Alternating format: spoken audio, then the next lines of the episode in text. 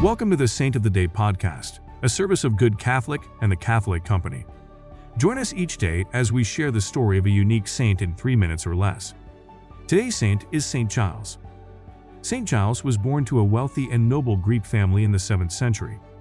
He devoted his life to the things of God and grew in sanctity, but found that his material and spiritual riches drew unwanted praise and attention. To escape prestige, he sold all of his possessions, gave his wealth to the poor, and moved away to Gaul, present-day France, to live in solitude in the wilderness as a cave-dwelling hermit. He lived in this way without companionship for many years while practicing severe penances. He became so impoverished that God sent a deer to be his companion and to nourish him with its milk. One day a royal hunting party in pursuit of the deer chased it in the saint's cave.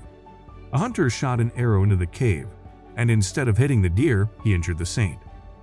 St. Giles was discovered and soon became known throughout the countryside as a holy hermit, with the king himself often coming to visit him. St. Giles consented to receive followers who desired to imitate his way of life. The king built a monastery for these followers, who lived as monks under the rule of St. Benedict, with St. Giles as abbot. St. Giles was known as a miracle worker during his life, and his monastery and the town that grew around it became a shrine and place of pilgrimage, especially for crippled beggars.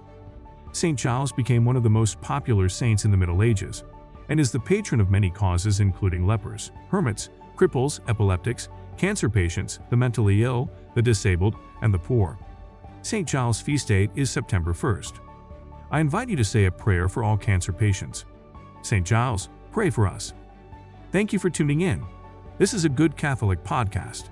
If you like what you heard, check us out at goodcatholic.com and make sure to subscribe.